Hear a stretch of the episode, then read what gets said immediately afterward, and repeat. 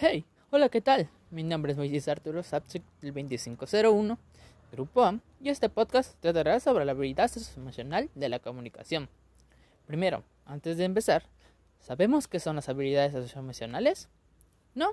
Bueno, pues las habilidades socioemocionales se pueden definir como un conjunto de capacidades y destrezas interpersonales que nos permiten relacionarnos con otras personas de forma adecuada siendo capaces de expresar nuestros sentimientos, opiniones, deseos o necesidades de diferentes contextos o situaciones. Esto sin experimentar tensión, ansiedad u otras emociones negativas. Una vez dicho esto, entremos en materia.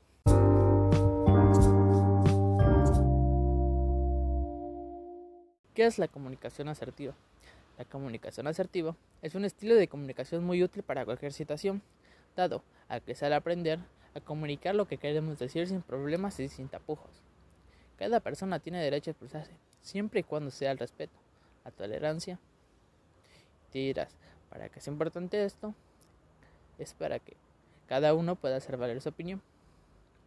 Para poder concretar esto, se nos pueden presentar muchos problemas. Entre estos está, algunas personas tienen dificultades para decir no, no a las cosas, no a las preguntas, no a los favores. Otras podrían ser para iniciar, mantener o cerrar conversaciones, enfrentarse eficazmente a las críticas, relacionarse con personas de otro sexo, hacer peticiones o pedir favores, o simplemente hablar en público, que es lo más común. Unos pueden poseer buenas habilidades sociales, pero tienen alguna dificultad específica. Por ejemplo, una persona puede ser capaz de presentarse ante un grupo de personas, a una fiesta, hacer amigos con facilidad, hacer cumplidos o pedir favores. Pero puede que éste no sea capaz de decirle a alguien lo que le molesta o permitir que no se respeten sus ideologías o sentimientos. Como contrarrestamos lo anterior, o mejor dicho, cómo mantenemos una charla. El principal objetivo de este es mantener una conversación y que la charla sea agradable, entretenida e interesante. Una muy buena estrategia es la autorrevelación. Se trata de dar un poco más de información solicitada sobre nuestros intereses, aficiones, proyectos, estilo de vida, entre otros que podemos dar a resaltar. Existen muchas habilidades para mantener conversaciones. Entre estos dos aspectos te resaltaré los que más importan. Serían el contacto ocular, mostrar interés, escuchar atentamente, adoptar una actitud respetuosa, hacer preguntas adecuadas o dar algo de información sobre uno mismo. Finalmente, y concluyendo, una vez hayan trabajado todos sus sesgos cognitivos y emocionales, deberás mantenerlos en práctica.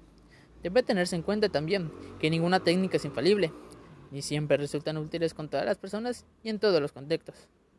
Sean cuáles sean tus circunstancias, necesidades o motivaciones, aprende a ser asertivo o mejora tus habilidades para relacionarte con otras personas. Muchas gracias por escuchar. Ha sido un placer estar con ustedes. Espero que esta información y consejos les haya servido de ayuda. Igual manera, espero que podamos implementar esos conocimientos en las escenas aptas que se nos presenten en la vida cotidiana. Esto ha sido todo y espero verles pronto.